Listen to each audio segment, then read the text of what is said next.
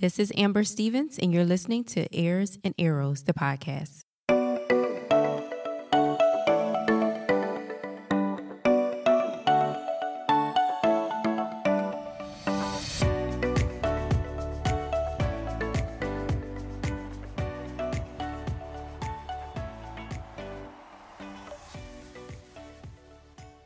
Hello, everybody, and welcome back to another episode of Airs and Arrows.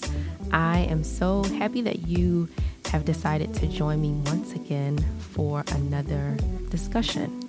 And so, yeah, I'm excited about today's topic because I think it's really going to help encourage you and push you um, in the right direction. And so the other day I was thinking, I do this particular thing. And I was thinking, um, wow, it would be really cool if I did this thing for ten years, for like a decade. What would that look like? And then from that thought, I started to think about in general, like, what would my life look like? What will my life look like in ten years, over the next decade? And I started thinking about how, like, my children, what age they're going to be and um, where they'll where they'll be in life. And it just, you know, made me go in this whole journey of, of thoughts. And so I wanted to share some um, some things with you that I've been kind of thinking about in regards to my next decade of life. And hopefully you can kind of pull from, from this as well. And so I was thinking about this and I was like, okay, what can I say to encourage people? I was thinking, um, okay, some steps. What do we need to do? And so I, I came up with three steps to guide you through the next decade of your life. All right. And so the first step is going to be vision. And I wanted to encourage you to ask God what his vision is for you and allow him to reveal what that should look like. And um, Job thirty-three, fourteen and fifteen says, "For God speaks again and again, though people don't recognize it. He speaks in dreams and visions of the night when deep sleep falls on people as they lie in their beds." So, um, you know, God, God wants to show us what the future will look like. We don't have to go to fortune tellers. We don't have to try to get fortune cookies to try to determine this. Like, we can ask God, you know, what is it going to look like? And of course, we're not going to um, see every little detail, but in general, what is the vision God has for us? Another scripture I wanted to share with you is Habakkuk two, and it's verses two to three, and it says, "And the Lord answered me and said, write the vision and make it plain upon tables that he may run that readeth it. The vision is for a future time. It describes the end, and it will be fulfilled. If it seems slow in coming, wait patiently for it, for it will surely take place. It will not be delayed." All right, and so Um, we need to, to ask God what his vision is. And once he gives us that answer, write it down. Once he kind of gives us a glimpse of what we need to be doing, write it down. Don't despise the words of the Lord. All right. Now, uh, step number two. Step number two is to plan. And so first, we need to know that God has plans for us. It's a scripture that Um, many of us might know, and that simply is Jeremiah twenty-nine eleven, and it says, "For I know the plans I have for you, says the Lord. They are plans for good and not for disaster, to give you a future and a hope." And so why is planning for us important? You know, God says that he has plans for us, plans for us. So why do we need to plan? This is why Proverbs twenty-four twenty-seven says, "Do your planning and prepare your fields before building your house."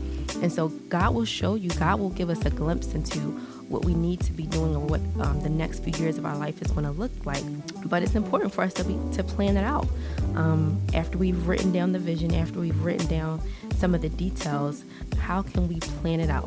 So taking the time to just sit and, and bring together a plan. Um, but I want to caution you, and I want to say we need to plan with humility. James four fourteen to sixteen says, "How do you know what your life will be like tomorrow? Your life is like the morning fog. It is here a little while, then it is gone. What you ought to say is, if the Lord wants us to, we will live and do this or that." Otherwise, you are boasting about your own pretentious plans, and such boasting is evil. Another scripture is Proverbs sixteen nine. It says, we can make our plans, but the Lord determines our steps. Another way of saying that is the Lord, He determines the road that needs to be taken in order to get to that, those plans. And in Proverbs sixteen one, it says, we can make our own plans, but the Lord gives us the right answer. Um, and another way of saying that is we can make arrangements, but God will give His reply or His answer. And so we want to make sure that we're planning out this next season. All right. And then our third step is to work hard. Proverbs twenty-one five says, good planning, that's what we did in our last step, good planning and hard work leads to prosperity, but hasty shortcuts lead to poverty. And then Proverbs thirteen four says, lazy people want much, but get little. But those who work hard will prosper. Or those who are diligent, those are the ones who work hard, the diligent. And um, another word for lazy is to be slothful or sluggish. So as we look over our, our the three steps that I just gave you, um, number one, having a vision, writing that vision down. First of all, asking God what that vision is, um, you know, and then writing it down. What is the vision of our life? Step two, making a plan for the vision that God is showing us. And then step three, working hard to accomplish the vision and the plans that you just put in place. The next decade of your life will be here in the blink of an eye. If you do not believe me, look back over the last ten years of your life. It seems like it was just yesterday. Like I look back, ten years ago, I was twenty-three years old. It just seems like it was like yesterday. But it, it in the moment, it felt like, you know, slow or like it was taking a, a long time. But when you look back, it's like in the blink of an eye. And so that is going to be the same narrative for the next ten years of your life. It is going to be here in the blink of an eye. But what you do today will determine how the next ten years plays out. And I wanted to leave you with this quote. Um, and I wanted to encourage you to to not procrastinate this. Don't Don't wait, okay, I'll do this next week, or I'll wait until January first to start my plans. No, do it now. Start thinking about asking God, okay, Lord, what does the next decade of my life, what does that need to look like? Where do you want me to go? What are some of the connections that you want me to make? What are um, some of the areas of my life spiritually that you want me to grow in and to kind of conquer? And so do that today. Procrastination. I heard somebody say, procrastination is the arrogant audacity to think that you have more time. Do not procrastinate this. Make it your business to have a vision, to ask God for vision, to make your plans, and to work hard so that the next decade of your life is fruitful, so that when you look back, you'll be very satisfied or pleased with the outcome. All right.